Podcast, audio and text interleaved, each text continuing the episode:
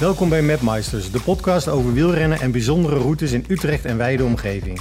We zijn vandaag in de mobiele studio, of we zijn op pad moet ik eigenlijk zeggen, Mattis. Ja, welkom. We zijn op pad, ja. Want we zijn in de Fietsenmaker in Utrecht met eigenaar Frank Visser. Frank, welkom. Hallo. Waar zijn we eigenlijk nu? Want ik zeg wel in jouw zaak, maar daar zijn we natuurlijk ook. Maar wat is dat voor zaak? Ja, dat is een fietsenwinkel. Sinds een half jaar ben ik daar de eigenaar van. En iets meer dan een half jaar. En ja, we hebben wat dingetjes aangepast. En zoals we er nu bij zitten eigenlijk is een beetje het idee van de balie, de bar waar we nu zitten. Dat we gewoon lekker over fietsen kunnen praten. En dat het niet alleen meer een winkel is, maar ook gewoon wat meer beleving. Ja, we zitten eigenlijk in de werkplaats. In de werkplaats, ja. Inderdaad, aan een bar. Een drankje erbij. Buiten is het bloedheet en binnen is het ook warm, maar iets frisser met een drankje. Ja. We kijken uit over kettingen, waksolie, banden, helmen, schoenen, noem maar op. Ja. Hoe word je eigenaar van een fietsenzaak? Nou ja, dat eigenaar worden, dat is niet zo moeilijk. Dat is, je neemt een winkel over. Maar dat is wel iets dat moet je wel echt willen. Het is, je hoort het over het algemeen niet heel vaak. Het is een beetje lijkt een beetje een uitstervend beroep. Er zijn ook steeds minder fietsenwinkels de komende periode, komende tijd, komende jaren. Lijkt het erop dat er ook steeds minder winkels overblijven. En dat heeft voor een deel te maken met het internet, maar dat heeft ook gewoon voor een groot deel te maken met dat er weinig jongens zijn die het zien zitten om een fietsenwinkel over te nemen of te beginnen. Jij bent eigenaar van de zaak. De zaak heet De Fietsenmaker. Je bent ook fietsenmaker. Daarnaast ben je onlangs ook Nederlands kampioen geworden bij de Masters, 30+. Dus je fietst zelf ook? Ik fiets zelf ook, ja. Dat moet heel druk zijn. Als je werkt en daarnaast nog een paar keer koers per week. Ja, het is wel druk. Dus het hebben van een winkel is sowieso wel druk. Maar voor mij is het fietsen wel ook wel ontspanning. En ik hou er dan ook wel weer van als het allemaal wat harder gaat, wat meer adrenaline geeft. Dus ja, dan is dit misschien wel een ideale combinatie eigenlijk. Ja, dat is ook de reden waarom we jou hebben uitgenodigd voor de podcast. De 13e podcast. Mattis die presenteert op zijn kop. Ik weet niet waarom dat precies is. Ja, in de wielrennerij, als je het nummer 13 trekt, dan spelt je hem omgekeerd op je rug. Als dat startnummer is. Dus een soort van bijgeloof. Vandaar dat jij dus ik ben voor de gelegenheid op mijn kop gaan staan. Nou, ik vind het allemaal raar. Maar goed, Frank, vandaag praten we met jou over fietsen, over winnen, over het peloton. Over fietsen, verkopen, repareren, rare klanten met verzoeken. We weten nog niet precies.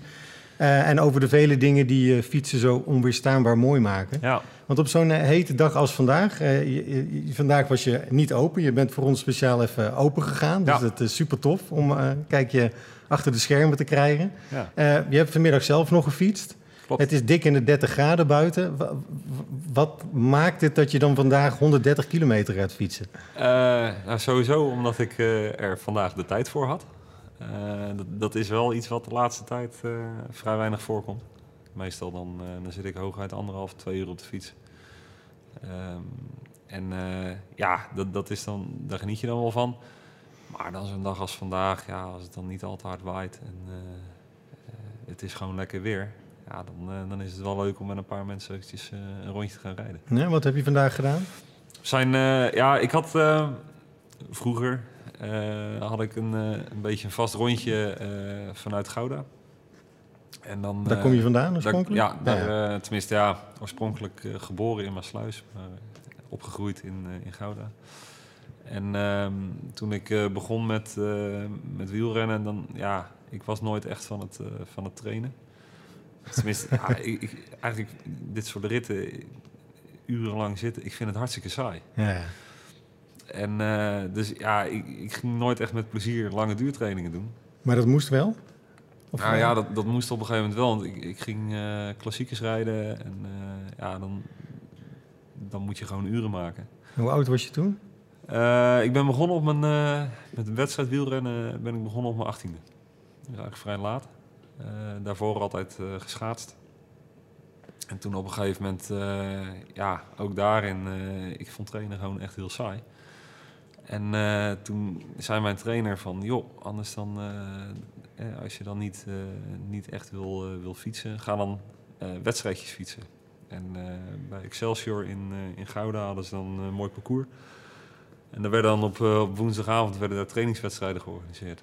En ja, daar ging ik aan meedoen. En ik geloof dat mijn tweede wedstrijd, toen reed ik het B-peloton al op een hoop. En toen werd mij verzocht om bij het A-peloton aan te sluiten.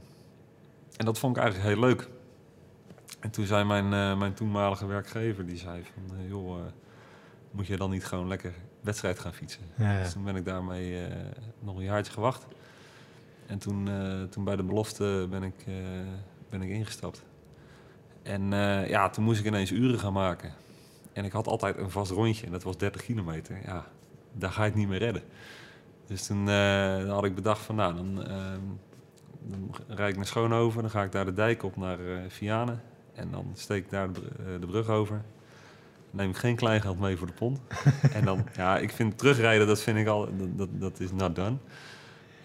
Vinden wij trouwens ook. Dezelfde weg als heen. Ja, dat is echt. Ja. Dat mag misschien het allerlaatste stukje zijn dat je dan, hè, om een route af te sluiten. Klopt, maar liever niet over dezelfde weg terug als dat je bent gekomen. Dat klopt. Ja.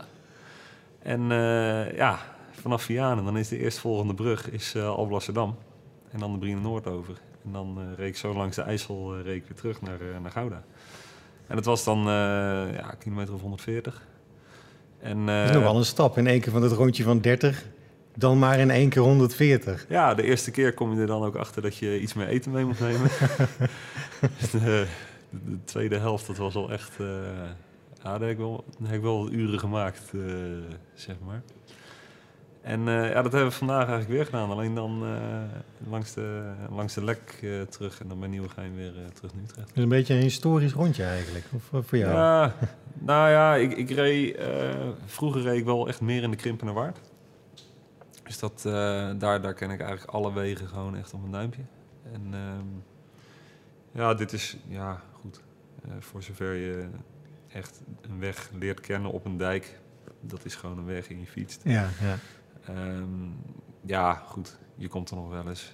En, maar het is niet zo dat ik daar echt sentimentele of emotionele waarde aan hecht aan zo'n rondje. Het is gewoon lekker fietsen. En, dus de wielrennen ging supergoed in één keer. Ja. Heb je toen ook je schaatscarrière vaarwel gezegd? Of pakte je dat gewoon weer op in de herfst, winter?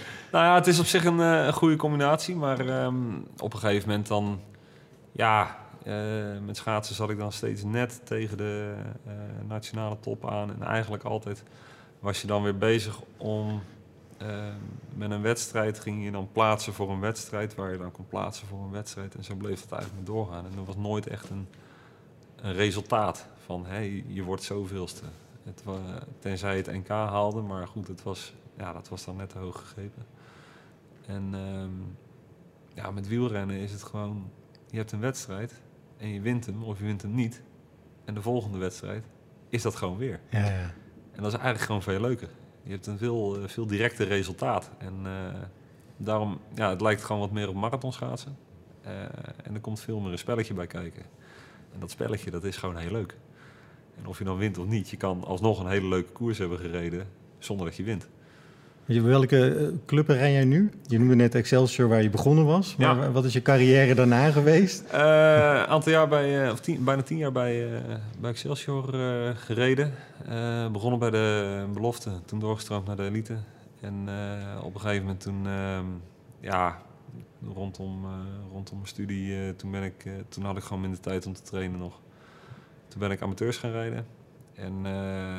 ja, daar was ik eigenlijk altijd een beetje in mijn eentje. En op een gegeven moment, ja, dan, als je dan iedere keer in je eentje aan de start staat bij een koers... en je wilt het spelletje wel spelen en je kan het spelletje spelen...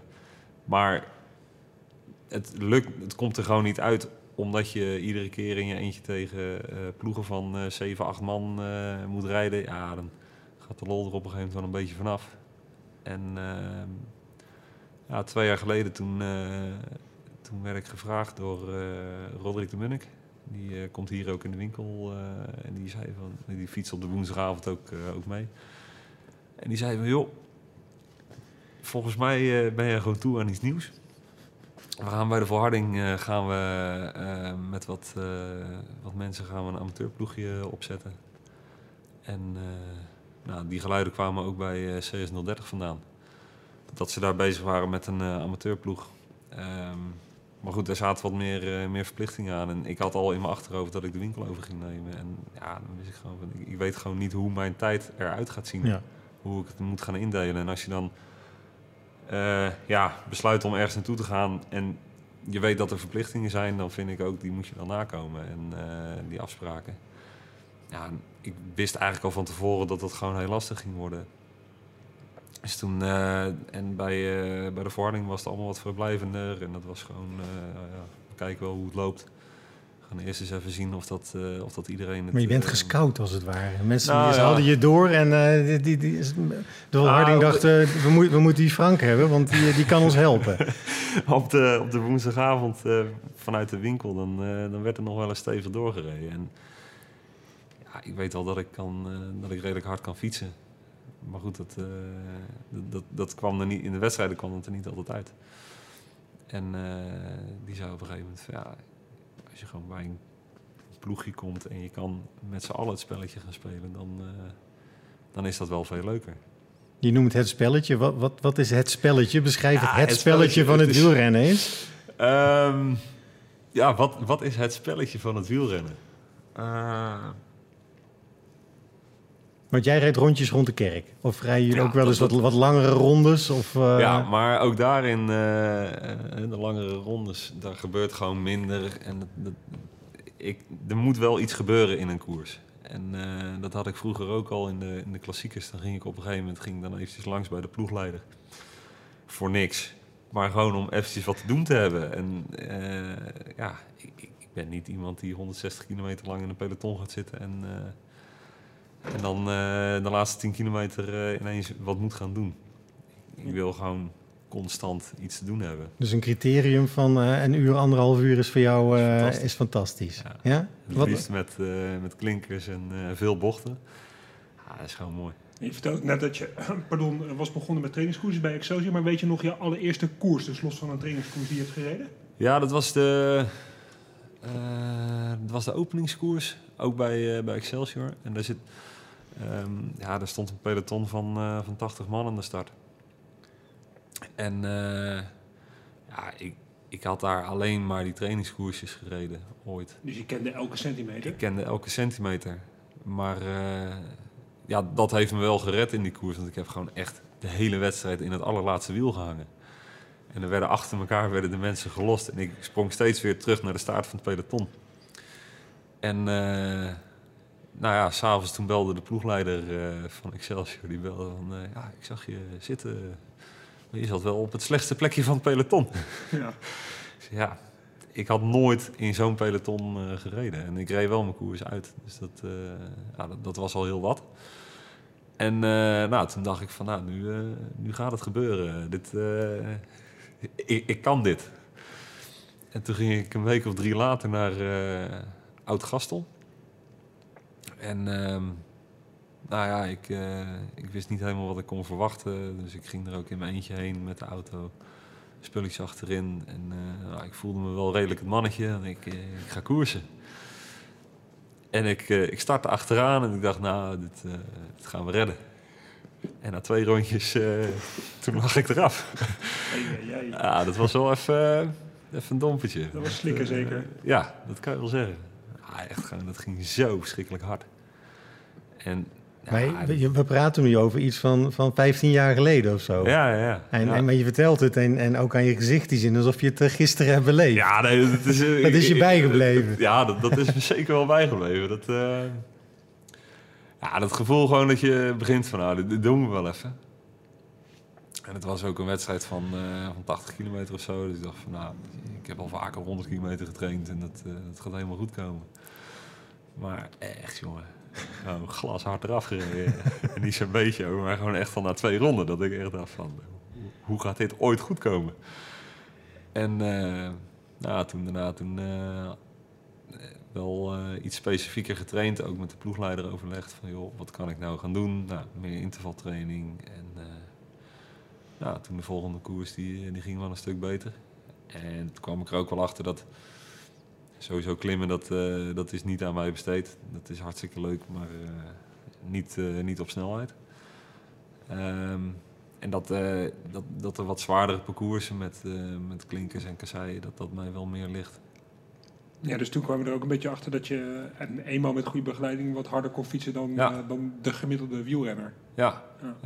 Dat was toen al zo? Dat was toen al wel zo, ja. Klopt. Oké. Heb je dat ook bij de rij bij de kassa, dat het allemaal net even te langzaam gaat? Ik hou niet van wachten, nee. Nee, ik herkenbaar. Ja. Oké. En nu flash forward naar dit jaar eigenlijk. En je mocht je kronen als Nederlands kampioen in je leeftijdscategorie. Vertel eens, hoe was dat? Ja, ik had niet...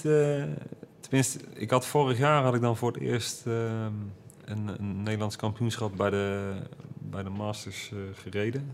Al eerder bij de elite en belofte ook wel, maar dat is gewoon heel anders. Mm-hmm. En nu, vorig jaar was het al wel dat er een beetje gekeken werd.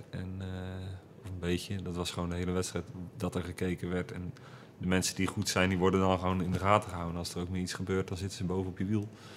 En ik was toen ook al wel goed, maar ja, die hele koers, dat was echt gewoon, het sloeg helemaal nergens op. Is die koers elk jaar op hetzelfde parcours of is dat ook iets anders? Nee, okay. Het is wel op het was wel op een ander parcours. Vorig jaar was ook echt een parcours waar gewoon geen bochten in zaten. Of tenminste nauwelijks bochten.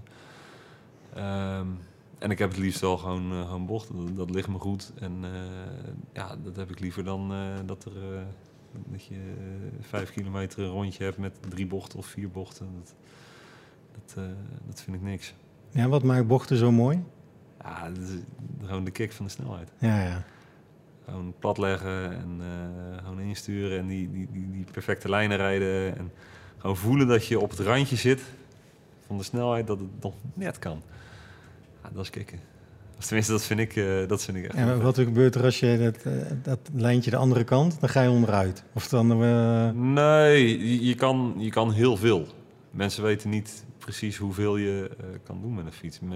Heel veel mensen die remmen veel te veel en die heb je eigenlijk helemaal niet nodig.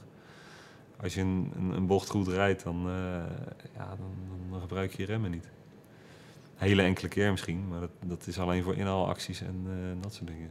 Maar als je gewoon je lijnen goed rijdt, dan kan je echt verschrikkelijk hard door bochten rijden. Dus jij zag het parcours voor dit jaar op een gegeven moment? Ja. En jij dacht, nou, in eerste instantie zou de wedstrijd ergens anders gehouden worden. In Rucphen. En daar was een rondje van 6 kilometer. Met 4 bochten. Ja. 2 asfaltwegen. Toen dacht je, laat maar dit wordt. Ik weet niet of ik daar nou zo blij mee ben. En toen op een gegeven moment, kwam er een bericht dat ze de organisatie niet rondkregen. En dat de organisatie was overgenomen door het Hightech Crit Festival in Eindhoven. Daar heb ik eens even naar dat parcours zitten kijken. En toen, daar werd ik wel blij van. 12 bochten in 2,8 kilometer. En toen dacht ik al wel van Google Maps of Street View even gekeken van hoe ligt het er dan bij. En toen hebben we...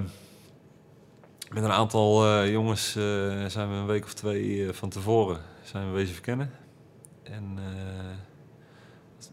voor zover je zo'n rondje echt kan verkennen. Maar toen dacht ik wel van dit gaat hem wel worden. Verken je zo'n parcours dan stiekem? Dat niemand anders ziet dat jullie er geweest zijn? Of zet je het wel op Strava? De grap is dat we hebben daar direct afgesproken van deze rit die we nu doen. Die komt pas na het NK op Strava. Ja. En, binnen de ploeg, zeg maar, wist wel iedereen dat we gegaan waren. Maar daarbuiten eigenlijk niemand. Misschien een keertje iemand die een van de jongens gesproken had of zo. En, maar echt, eigenlijk wist gewoon niemand ervan dat we daar geweest waren. Ja. Hoe lang was die koers? Koers was 85 kilometer. Oké. Okay. En ja, ik stond voor het eerst... Nee, niet voor het eerst, maar ik sta nooit zo vaak vooraan bij de start. En dit keer wel. En ja, de eerste koers die ik won dit jaar, dat was in Maartensdijk. En daar stond ik ook vooraan bij de start. En daar was het ook gewoon blind naar die eerste bocht, plat erin gooien en weg. En ja, die twee jongens die dan in Eindhoven bij het NK met mij meesprongen. Die stonden ook op de eerste rij en die hadden dat, een van die twee die was in Maartensdijk, was die ook meegesprongen. En ja, we hadden verkend en ik wist precies wat er wel en niet kon in die bochten. Dus die eerste bocht er, en dan gooide ik hem meteen plat in. En ik had meteen 30, 40 meter. En dan springen er twee, die sprongen achter me aan. Maar die verloren eigenlijk in iedere bocht die erna kwam. Verloren ze weer een paar meter, weer een paar meter. En uiteindelijk heeft het 3/4 ronde geduurd voordat ze bij me waren. Omdat ik ja, de fiets inhield. Om ze bij te laten komen. En, ja, want je kon geen 85 kilometer in je eentje vanaf de start ja, voorop gaan rijden. Nee. Ja, ofwel, ik weet het niet. Nou ja, ik voelde me wel heel goed. Oké. Okay. Maar ik wist gewoon waar mijn sterke punt lag. En eigenlijk vanaf het moment dat we weg waren, ja, ben ik wel begonnen met ze te slopen. Okay. En heb je er ook anders voor getraind in aanloop naar de koers toe? Want ik kan me voorstellen, 12 bochten, dat je toch iets meer nadruk legt op die bochtentechniek of kortere intervallen rijdt om na elke bocht vol aan te kunnen zetten? Of nee. Zo spannend is het allemaal niet? Nou, ja, het klinkt misschien een beetje gek, maar ik train eigenlijk niet zo specifiek. Überhaupt, het is voor mij gewoon lekker fietsen en daarnaast doe ik mijn wedstrijden. Ja. Klinkt een beetje of het allemaal maar komt aanwaaien, Frank. Of, nee, dat zeker. Je wordt niet zomaar Nederlands kampioen. Je bent niet zomaar koersen. Nee, maar als je veel wedstrijden rijdt en veel is dan 1 of 2 in de week... Ja, dan hoef je daarnaast niet zo heel veel te doen. Ja, ja. Dan is het gewoon zorgen dat je de boel onderhoudt en gewoon beweegt en zorgt dat je herstelt. En dan sta je gewoon weer fris aan de start. En als je dat trucje een beetje door hebt, ja, dan hoeft het niet zo te zijn dat je onwijs veel kilometers maakt of heel veel uren. Want je bent nu Nederlands kampioen en in de koersen die je na hebt gereden kijkt natuurlijk iedereen naar dat mooie rood-wit-blauwe pakje. Ja. Dus dat moet wel even wennen zijn, of niet? Ja, nou, mag ik nog een klein stapje terug doen? Want op een gegeven moment wist je dat je ging winnen. Of hoe kwam je over de finish? Is het een sprint geweest? Kwam je alleen over de streep? Op een gegeven moment, half koers toen, of net iets over de helft, toen sloot er een groepje aan. En daar zaten 2 ploegmaatjes bij, Elias en Imo. En ja, zoals Elias het omschreef, wij passeerden elkaar even, we hadden even contact en hij vraagt van, joh, hoe voel je? Ik zei, nou ja, ik voel me eigenlijk wel prima, het gaat wel lekker. En ja, zo voelde het ook wel. En Elias die zei achteraf, zei hij ook echt van, ja, het gemak waarmee je reed, dat was echt bizar. En nou, dat idee had ik op een gegeven moment ook wel, want we hadden... Met z'n drieën waren we weg en ik deed verreweg de langste beurten. En iedere keer in het bochtige gedeelte, daar gaf ik dan net weer even wat extra gas, zodat ze net eventjes een trapje meer moesten doen. Dus ja, dan sloop je ze. En ik voelde me gewoon echt heel goed. Hoe voelt dat om dan de sterkste te zijn? Of tenminste het gevoel dat je de sterkste denkt te zijn? Want zo zitten zij misschien ook. Van, houden we die Visser ook een beetje voor de gek? Nou ja, dat had gekund. Er zat er eentje bij, die jongen die werd tweede. Daar was ik waarschijnlijk lachend mee naar de streep gereden. En die had me er echt 3 dubbel en dwars opgelegd. In de sprint. Ja, ja. En dat, ja... Maar goed. Dat gebeurde niet? Dat gebeurde niet. Ik wist ook dat ik het absoluut niet moest hebben van mijn sprint. Want er zijn sowieso... Als je er een sprinter bij hebt zitten, een echte goede sprinter... Die kan nog zo stuk zitten. Kan altijd sprinten. Altijd sprinten. Ja. Altijd. Ja, en als je dat maar onthoudt, dan rij je niet met een sprinter naar de streep. Dus jij je wist ook dat je eigenlijk alleen over de streep moest komen als je wilde winnen? Nou ja, of in ieder geval niet met een sprinter in mijn wiel naar de streep rijden. Dus ik had het bij 2 jongens had ik het nog wel gedurfd. Maar ja, Elias die reed 3 ronden voor het eind reed die weg met een jongen. En uiteindelijk in de bel, dus de ingaan van de laatste ronde, daar werden zij teruggehaald. En dat was het moment dat ik ging. En dat was ook precies het stuk waar het bochtige gedeelte begon. En daar ligt mijn kracht. Dus daar ben ik echt volle bak doorheen gegaan. En wist je toen al? Wist je al toen, dit ga ik halen? Of was het nog even spannend? Ik wist wel, er kwamen 3 jongens achteraan. En na die bochten, toen zaten die op een gat van een meter of 50, 60. En toen kon ik nog weer doorversnellen. En ja, dan zie je dat het gaatje groter wordt. Dan kijk je dan ook om? Of voel je ze zitten? Ja, ik heb er wel even een paar keer omgekeken. Maar zij zagen ook dat het gaatje groter werd. En dan kijk je nog een keer om en dan zie je dat ze de benen stilhouden. En toen is het klaar. Dat ze uitwijken en naar elkaar gaan zitten loeren voor die tweede plek. Ja, toen draaide ik die laatste bocht door en toen dan rij je weer tussen de luidsprekers. En die speaker die reed op zijn motor, reed die naast me. En die zei toen vervolgens van, hij pakt nu zijn 4e overwinning van het seizoen. Hier is de nieuwe Nederlands kampioen bij de Maas. En dat was wel echt het moment dat ik dacht, het is echt anders. Ja. Het is gewoon echt anders. Maar pas als het benoemd wordt, dan komt het pas. En toen dacht ik wel echt van... Maar je had daar dus nog, je hoorde dat ook echt. Ja, en dat is wel... dat is wel heel vet. Ja, de mensen kunnen dit niet zien natuurlijk, omdat het is. Ja, eigenlijk hadden we er een webcam bij moeten hebben. Ja. Het is echt een fantastisch verhaal. Het is overduidelijk dat Frank de beelden nog ziet inderdaad. Ja, zeker. Ja. Het grappige is ook, en dat is dan wel, dat zegt misschien ook wel wat over de groep renners die we dan bij elkaar hebben nu bij de Volharding. Er stonden een aantal jongens die waren ook echt gewoon komen kijken, die zelf niet reden. En achteraf, toen ik na de huldiging nummer ingeleverd en toen reed ik, fietste ik naar de auto. En toen pakte ik mijn telefoon. 389 berichten.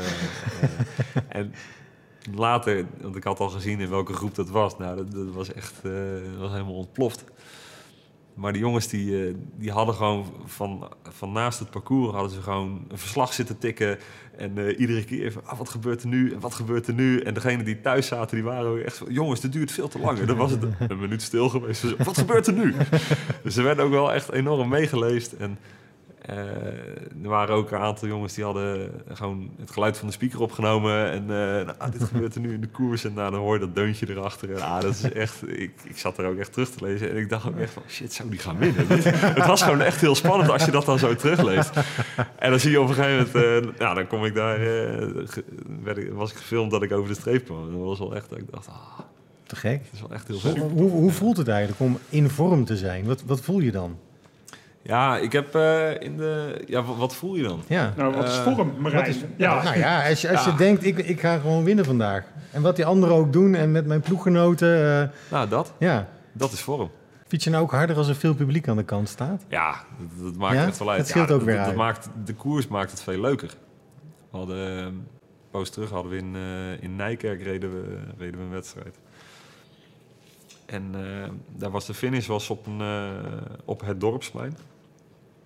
De organisatie was echt heel erg druk geweest met promoten. En, het was zo'n goede sfeer. En je kwam daar uit een heel smal straatje en dan kwam het dorpsplein op. En dat was echt zo'n enorme wolk van geluid waar je dan doorheen ging. Er stond 400-500 man op de streep. Oké. Nou, hoe lang blijft dan het gevoel hangen van zo'n toffe overwinning? Kijk je daar, want het is nu een paar weken geleden. En kijk je dan naar het shirt en dan denk je... heb ik toch wel tof gedaan eigenlijk. Ja, nou, gek genoeg. Het is... dat is eigenlijk iedere koers dat je dan die rood-blauwe trui weer aantrekt. Voor de start. Dan denk je, ja, dit is wel de enige in het peloton. Het lijkt mij ook heel tof namelijk. Ja. Het is wel echt... je weet gewoon dat het de enige is in het peloton. En ook van je ploeg, want alle sponsors staan er normaal gesproken wel op. Maar het is wel een unieke trui. Ja. En dat, ja, dat is wel tof. Heb je tips voor de beginnende wielrenner? Ja, want het is goed dat je het zegt. Want ik mag namelijk weer net koersen. Mattis is net begonnen met koersen. Ja, schijfremmen zijn we toegelaten. Dus ik heb al anderhalf jaar, 2 jaar fiets met schijfremmen. En toen mocht het even niet. Ja. Dus ik ben weer net begonnen. Ik heb me ook ingeschreven voor een eerste klassieker. In september, ergens Midden-Zeeland of zo. Ja. 114 kilometer, vind ik razendspannend. Ik heb afgelopen dinsdag een eerste trainingskoers op de Nederrijnse bergen Nieuwegein gereden. Toen ben ik ook gelijk vanaf het startschot weggegaan met een ploegmaat. En toen hebben we gekeken hoe lang we het volhouden. En na 3 kwartier hadden ze ons pas terug. Kijk. Dus dat was best wel grappig. Ja, dus eigenlijk wil Mattis van jou horen hoe die jou kan verslaan. Nou, laten we niet al te ambitieus beginnen. Ja. Nee, maar goed, zijn er... ja. Kijk, ze zeiden ook tegen mij gelijk... Frank, had jij nou het geheim verklappen? Je had het net over de A- en de B-categorie. Ik heb toen bij de B's meegereden. En iedereen zei gelijk van... jij kan gelijk qua vermogen en qua snelheid... kan je gelijk mee naar de A's. Want dat... Rij je makkelijk mee, dan denk ik al gelijk van... nou, dat vind ik hartstikke leuk. Ja, maar ik hoor dus nu parallellen met het verhaal van Frank, hè? Dat begrijp ik. Ja. Maar in de B kan ik de koers maken. Dan kan ik gewoon een beetje controleren, gewoon beslissingen maken die invloed hebben op de koers. En ik denk dat ik bij de A's nog net niet goed genoeg ben... en dat ik alleen maar achteraan meerij en hoop dat ik niet gelost word na 3 ronden. Ja. Maar hoe kan je daar specifiek op trainen? Zijn er dingen die ik anders moet gaan aanpakken? Want ja, ik rij wel eens met Marijn mee en dan zijn het 4 uur platte kilometers... en dan. Ja, nee, leuke ding. Ik sta hier nu even buiten. Ik wil van Frank de 3 tips horen, waardoor jij... 3 tips zelf. Of die ene tip, waardoor Mattis een koers gaat winnen volgend jaar. Nou, mee kan doen. Zullen we dat afspreken? Winnen. Ja. Zie je, zelfs Frank weet het niet. Nee, dat is moeilijk. Nee, ja, het is... Nou goed, wij hadden het natuurlijk ook met... We waren daar met... Laten we even nadenken. We waren daar met CS hadden we ook natuurlijk een plan. Daar hadden we natuurlijk ook even over nagedacht. En wat je zegt klopt. Je maakt een plan om te winnen. En uiteindelijk won ook iemand van CS. Dus dat was hartstikke leuk. Ja, nou, plan geslaagd. Ja, plan geslaagd. Dus dat is hartstikke tof. Maar goed, kan je er als beginnende koerser kan je erop trainen? Of is het alleen maar leren door te doen? Echt gewoon elke koers die je in de omgeving kan vinden meedoen. En dan het zo doen leren? Of zijn er ook wel echt dingetjes die je kan lezen, kan leren van iemand anders? Nou, er is... geen enkele wedstrijd is hetzelfde. Nee. Dus er is niet een blauwdruk van... je komt in de finale... en dan gaat moet dit gebeuren, doen, precies, dan moet je dat doen. Ja. Dat is er niet. Maar waar je mee begint... eerst koersen uitrijden. Nou, goed. Ik ga ervan uit, dat kan je. Ja. Je handhaven in het peloton, dat is vaak voor een hoop mensen lastig. Voor een doodeng trouwens de eerste keer. De truc daarbij is gewoon je remmen niet gebruiken. Daar komt het op neer. Mm-hmm. Dat vind ik een goede tip. Ja, ja, maar dat is ook met een geneutraliseerd vertrek bij een klassieker. Die jongens die remmen, die rijden aan het eind van de neutralisatiereis achteraan. Ja. Ja, achteraan ben je geen koersen. En... dus zorg dat je een beetje tussen plek 1 en 15 probeert te handhaven. Dat is vaak al stap 1. Daar gebeurt het. Ja. En daarachter, daar gebeuren vaak de valpartijen. Want daar zit iedereen te dringen. Nou ja, dat is sowieso iets wat je moet zien te voorkomen. Lijkt me een goed uitgangspunt. Ja. Grond liggen. Ja. Precies, dat scheelt al een heleboel. En dan zo'n finale. De enige manier om finales te leren rijden is door ze te rijden. Ja. Er kan heel veel gebeuren in de finale. En soms moet je gewoon gokken. En soms gok je goed en soms gok je verkeerd. Tenzij je echt zo sterk bent... dat het op een gegeven moment dat je je fouten of je verkeerde gok kan herstellen. Ja. En dat is dat je iemand gewoon kan laten rijden en ja, dan gok je dat er iemand anders achteraan springt waarbij je mee kan springen. Mm-hmm. Ja, als dat niet gebeurt, dan zul je zelf moeten gaan. Ja. Want anders rijd je gewoon goed, voor die ene koers die ik nu sinds 2 jaar heb gereden was daarvan totaal geen sprake. Ik dacht wel van als ik er nu naartoe wil rijden naar het kopgroepje... dan lukt me dat waarschijnlijk ook nog wel... maar dan neem ik er gelijk 5 mee. Ja. En dan zit er een ploegmaat van mij zit dan te vloeken. Want die wordt er dan opgelegd in de sprint. Want dan, dus dat gaan we niet doen. Dat trucje had ik dan wel weer door. Ja. Maar ja, ik vind deze tips wel interessant. Daar ga ik de komende tijd zeker op letten. Ja. Jongen, Mattis, we gaan je in de gaten houden. Ja, nee, ik ben echt... Ik vond koers altijd... Ik heb het daarvoor, voordat schijfremmen werden verbannen... heb ik het ook een paar keer gedaan. Toen vond ik het spelletje al superleuk. Jij opschrijft het spelletje, dat vind ik ook heel gaaf. Ja, ik ook. En, maar ik vind het rete eng. Ik ga echt niet een wedstrijd rijden. Laat mij lekker in mijn eentje een cyclo of zo, maar ik kijk wel eens, maar het gaat allemaal zo hard, jongen. Ik vind het went ook, hè? Ja, dat snap ik, maar ik vind het echt indrukwekkend om te zien. Ja. Ja. En, als je aan de kant staat en je voelt gewoon de wind zo langs schieten, zeg maar, omdat er een pelotonnetje langs komt. Dat soort dingen, ik denk vanuit, als je in dat peloton zit, iedereen om je heen, die rijdt net zo hard. Ja. En of dus je nou 30 rijdt of 40 of 50... Ja. Iemand stuurt een beetje naar links. Nou, dan stuur je ook naar links. Ja. Dat maakt niet uit bij welke snelheid dat gebeurt. Maar als we een stapje maken van, zeg maar, van jou als wedstrijdrijder naar de fietsenmaker. En je krijgt hier in je zaak natuurlijk een compleet boeket aan van beginners tot zeer ervaren en bedreven renners. Ja. En hoe bedien je dat hele palet? Nou ja, de eerste stap is om erachter te komen wat voor iemand je voor je neus hebt staan. En dat is gewoon veel vragen. En gewoon echt wel ook vragen naar het doel. Hè? Wat wil je gaan doen? Is de bedoeling dat je straks echt wedstrijden gaat rijden? Of tocht in de Alpen of gewoon lekker op zaterdagochtend met wat vrienden op stap en halverwege een kop koffie. Dat verschilt natuurlijk ook enorm, denk ik. Wat kom je nou tegen in de zaak? Van alles. Alles? Ja? Het is... Inmiddels... Of zouden mensen niet veel meer moeten weten van hun eigen onderhoud? Ik bedoel, dan is het misschien niet goed voor jouw zaak, maar... Nee, maar ja, weet je... dat zijn van die dingen, ze liggen hier of ze liggen hier niet. Ja. En de een die vindt het ook leuk om zijn eigen fiets te onderhouden. En ik vind mijn werk überhaupt leuk. Dus dat scheelt al een boel. Maar ja, ik kan me voorstellen dat als je daar helemaal geen zin in hebt... ja, dan doe je dat niet. Ja. Nou ja, goed. Maar heb je zoveel thuisknutselaars die dan net toch even de ketting niet goed, goed hebben afgesteld? Ja, dat komt wel regelmatig voor. Die bestellen dan het een en ander op internet, wat op zich helemaal niet erg is. Maar ik heb dan vaak wel zoiets van... ja.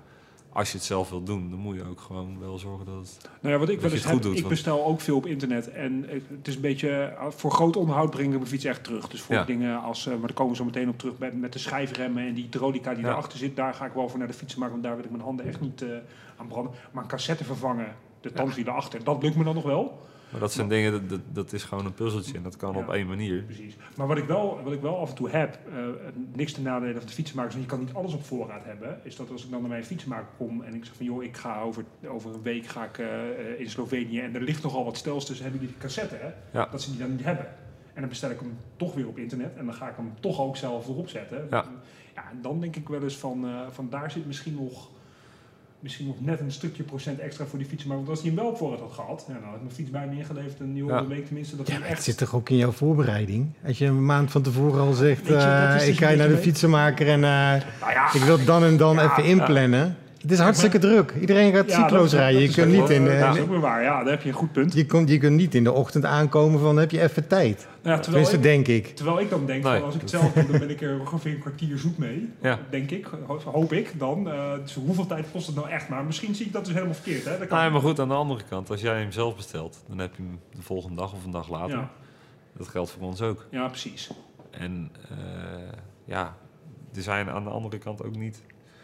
heel veel mensen die in Slovenië gaan fietsen en die hele steile dingen nodig hebben. Nee, Marijn, dat klopt. Er zijn niet heel veel mensen die hele steile dingen in Slovenië gaan fietsen. Dus moet je dan voor die twee mensen die dat dan wel gaan doen... moet je dan het hele jaar een gezet op voorraad hebben. Het is nu al inderdaad, dat klopt, maar... Ik kocht vorig jaar een nieuwe fiets dan. En die kreeg ik gewoon mee. Zo, nou ja, zoek het verder maar uit met dit apparaat. Nou wist ik gelukkig wel het een en ander van de basisbeginselen van de fiets af.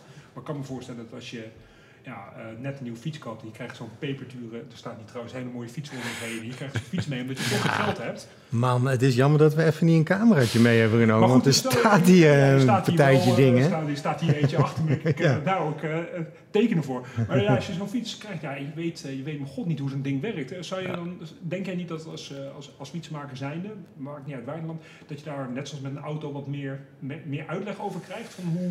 Ja. Hoe werkt het qua onderhoud? Waar moet je mee opletten met schoonmaken? Want het hele debat over schijfremmen, moet je ze nou echt schoonmaken met alleen water? Of kan er wel een goedje op? Of moet je dat juist niet doen? Ja, dat is allemaal... toen ik dat voor de eerste keer hoorde, wist ik niet eens waar ik aan begonnen was. Ja. Nee, waar het sowieso bij mij mee begint, is dat je een fiets moet. Dat je als consument, als fietser, een fiets koopt die bij je past. Ja. Hè? Heeft het daadwerkelijk zin om een fiets te kopen waar de profs op rijden als jij 1 keer in de week een rondje gaat fietsen? Nou, nee. Over het algemeen is het antwoord nee. Maar goed, er zijn sommige mensen die willen dat wel heel graag. Mm-hmm. En dat is ook helemaal niet erg.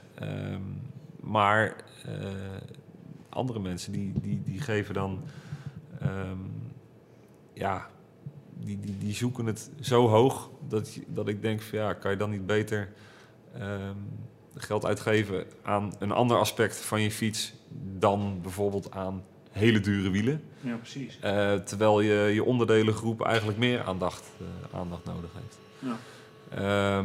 Dus ik vind, het moet allemaal een beetje in verhouding zijn. En daar zie je voor jezelf al een rol als fietsmaker. Sommige mensen die staren zich helemaal blind op een Ultegra-groep. Ja. Bijvoorbeeld. Ja. En meestal als je dan gaandeweg het gesprek... Dan zou een 105-groep bijvoorbeeld ook prima kunnen volstaan. Of een Schram Force. Of een... dat je daar... daar kom je dan ook prima mee weg. Of mee weg. Het zijn gewoon hele goede groepen. En, dus het hoeft dan niet altijd het duurste van het allerduurste te zijn. Precies. Alleen dan is er op een verjaardag... je moet echt opletten. Je fiets moet een XT-derieur hebben. Ja. Nou, dan denkt zo'n fabrikant prima. Dan prakken we er een XT-derieur op. Ja. En de rest is allemaal ruk. Ja, dat schiet dan ook niet op. Natuurlijk. Dat schiet dan ook niet op. Dus het moet wel in verhouding zijn. En dat is wel gewoon wat ik denk dat je als verkoper zeker moet toelichten aan iemand die een fiets komt kopen bij je. We zeiden het in het begin, we zitten hier in jouw werkplaats. Er hangt hier ook Specialized aan het plafond. Ja. En zonder schijfremmen, velgremmen. Hoe zie je die nieuwste technologische ontwikkelingen? Schijfremmen, wel of niet? Of, is het überhaupt bij te houden als fietsenmaker? Ja, dat is een goede vraag. Hoe blijf je zelf op de hoogte als fietsenmaker? Wat er allemaal gebeurt? Nou, er worden vanuit alle fabrikanten eigenlijk wel gewoon trainingen aangeboden en cursussen. Sommige fietsfabrikanten die geven ook aan van deze fiets is zo specifiek met allerlei dingetjes dat je eerst die cursus goed moet hebben afgerond voordat je hem überhaupt in de winkel mag hebben staan. Okay. Omdat ze gewoon zeker willen weten dat op het moment dat je zo'n fiets terugkrijgt voor wat dan ook, dat je hem wel goed kan onderhouden. Nou, dat vind ik alleen maar een goede ontwikkeling. Want dat is daarmee maak je wel echt... Dat is wel echt een toegevoegde waarde van jou als fietsenwinkel, als fietsenmaker. En dat is ook de reden waarom een consument, denk ik, terugkomt. Hè, voor je kennis. Ja, precies. Nou, daarom breng ik mijn fiets ook nog wel voor sommige dingen gewoon terug. Omdat ik zeg, ik moet er niet aan denken om dat zelf te moeten gaan doen. Nee, precies. Nee, ik ben zo'n voorbeeld van, wel vaker gezegd, ik vind fietsen heel leuk. Maar de techniek, ik verdiep me er te weinig in. Ja. En ik haal mijn plezier er niet uit om heel erg druk bezig te zijn met mijn kettingcassetten en alle schakeldingetjes. Ja, en wat is dan de meest voorkomend malheur aan de gemiddelde fietser die je hier in de zaak hebt? Echt het meest voorkomende is wel gewoon de versnellingen die niet goed afgesteld staan. Meestal hebben de bereiders er zelf ook nogal iets aan gedaan. Ja, kom ik ook niet aan, de interieurafstelling en zo. Laat ik allemaal over aan mensen die weten hoe dat werkt. Even met zo'n kruiskopschroevendraadje. Ja, precies. Nou, daar ga je dus al. Die schroefjes, ja. Moest dat nou linksom of rechtsom? Ja, ja. Meestal is dat allebei al geprobeerd. Ja. Dus, ja. Nee, maar dat is eigenlijk wel het meest voorkomende. Hou jij je fiets nou altijd goed schoon, Frank? Je eigen fiets? Ben je zo'n poetser? Ik ben niet echt een enorme poetser, maar voor een koers... Dan moet hij blinken. Dan moet hij gaan blinken. Ja. Het is wel echt... Ja, ik vind dat mijn fiets ongeacht waar ik aan een start verschijn... of dat met een groepje vrienden is of ergens, hij moet schoon zijn. Ik haat een vieze fiets. Ja. Daar ben jij wat minder van de Rijn, dat weet ik. Ik vind een blinkende fiets. En je zei net al, er staat er eentje half gemonteerd achter jou. Ja, die is echt supermooi. Dat klimt fantastisch. Kanten, ja. Maar ja, met dit droge weer... Je pakt even een schelpenpaardje of zo. Of even een verbindingsweggetje. Wat toevallig ligt net heel veel zand op. Ja, ja. Kun je weer 's avonds gaan poetsen. Ja, dat sla ik wel een keer over inderdaad, ja. Dat is ook met nat weer. Ja. Nou ja, dat is ook zo. Sla ik het ook wel eens over. Ja, nee, maar het is, zeker voor een wedstrijd, dan heb ik wel zoiets... Het mag niet aan je materiaal liggen. Maar gaat hij dan ook helemaal uit elkaar? Nee, dat niet. Oké. Okay. Ik heb ook wel een... ik zorg altijd... Het is voor mij misschien ook wel wat makkelijker... omdat ik gewoon mijn fiets ophang en... Mm-hmm. Ik doe dat even tussendoor, even ketting schoonmaken en misschien nog even smeren als het nodig is.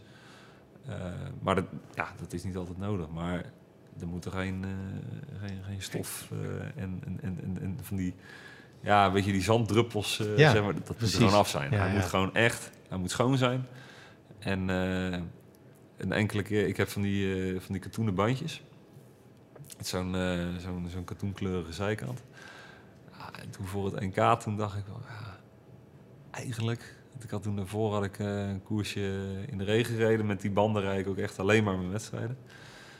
En je achterband die wordt altijd wat viezer. En toen stond ik de avond ervoor. Ik denk, eigenlijk is die kleur... Het is gewoon niet mooi meer. Dus ik heb toch nog even 2 nieuwe banden opgegooid. En dan was de kleur, die was goed. En toen stond ik... Maar dat geeft ook moraal, toch? Ja, nee, maar toen stond ik inderdaad te kijken naar mijn fiets. Oh, hier ga ik morgen eens even bijhouden. Hij is echt goed. Ja. Nee, maar hij klopt hij. Je hoort dat dus nooit van mensen die squashen of zo. Of voetballen. Ja, of een andere sport. Het is vaak bij fietsen van... Oh man, kijk.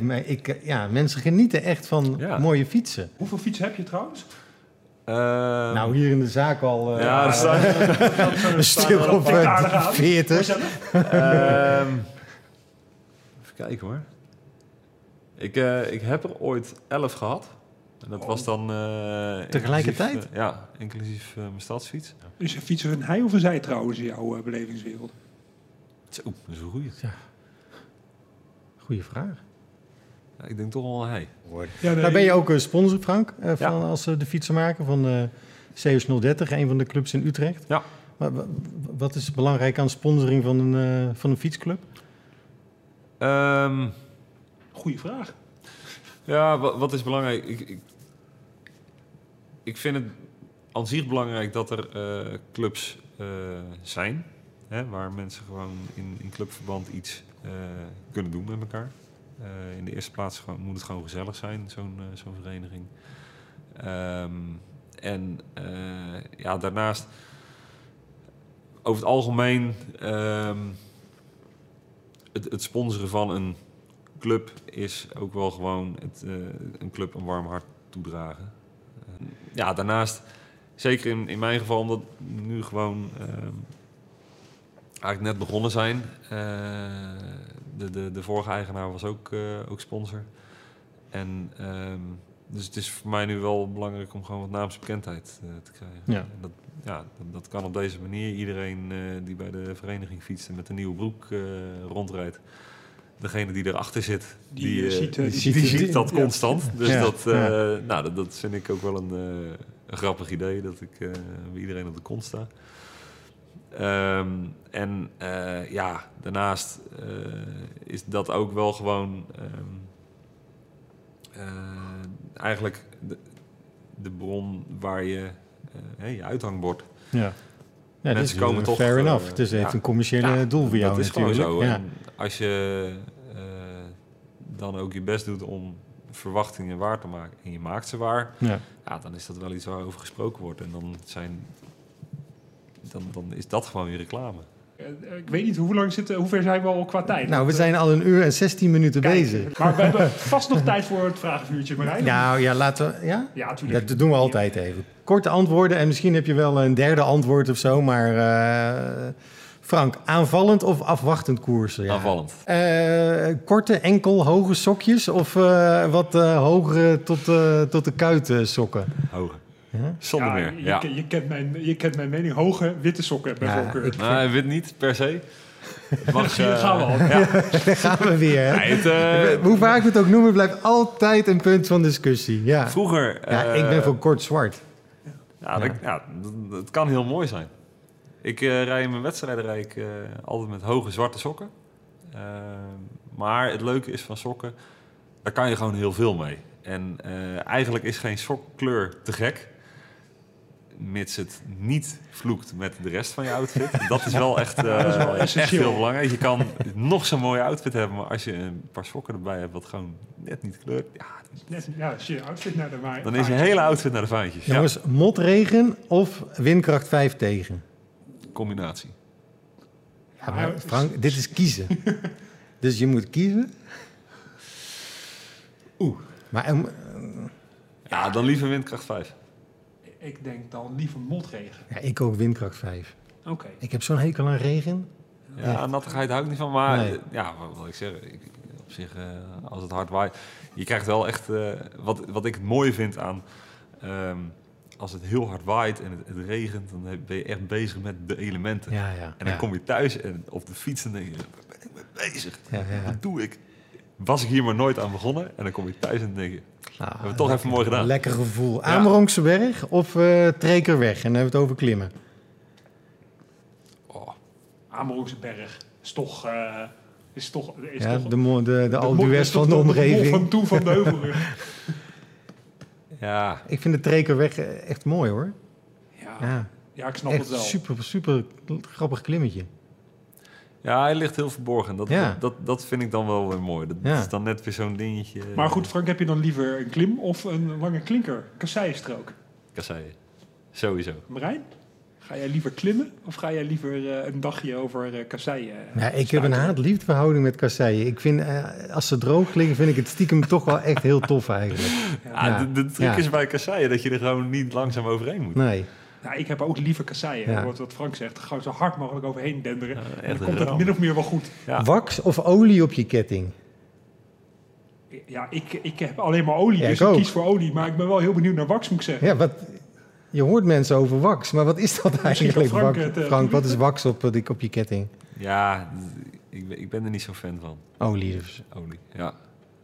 Dat kan je er gewoon makkelijk afhalen. Want het liefst heb ik een zo droog mogelijke ketting. En de truc is eigenlijk dat je gaat smeren vlak voordat hij gaat piepen. Dan is hij het mooist. En als hij heel vet is, dan wordt je cassette hartstikke vet.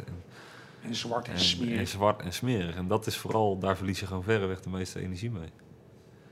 Dat is, het gebeurt ook zelfs een hele enkele keer, maar dat is dan voor de een wat makkelijker dan voor de ander. Dat ik denk van, voor de NK bijvoorbeeld, die ketting die zat er echt nog niet zo lang omheen. Maar ik kreeg hem gewoon niet meer lekker schoon. Ja, dan gaat er gewoon een nieuwe op. Dus, nieuwe bandjes en een nieuwe ketting. Nieuwe bandjes, nieuwe ketting. Cassette echt helemaal ontvet. Die glom echt alsof die nieuw was. Voorbladen, helemaal netjes. Ja. En fiets moet blinken. Volgens mij is dat wel een mooie afsluiting van deze podcast, toch? Ja, fiets moet blinken. Daar houden we het bij. Frank, dankjewel. Ja. Dank voor je gastvrijheid. Ja, bedankt dat jullie er waren. Bedankt voor al je mooie verhalen. Wat zijn de ambities nog dit seizoen? Dit seizoen? Ja, wat is nog 1 of 2 belangrijke wedstrijden die op het programma staan? Nou ja, vorig jaar heb ik er een paar gewonnen die ik dit jaar ook nog ga rijden. Dus het is wel leuk als dat dan... als ik daar weer goed rijd. De ronde van Epen, die hebben we net gehad. Die heb ik nu voor het 2e jaar op rij gewonnen. Dat is al, het is wel redelijk bijzonder. Maar je merkt wel dat je moet wel gewoon echt scherp blijven en ze houden die gewoon heel erg in de gaten. Dus het is niet per se heel makkelijk om dat voor elkaar te krijgen. Heb je ook nog vakantie?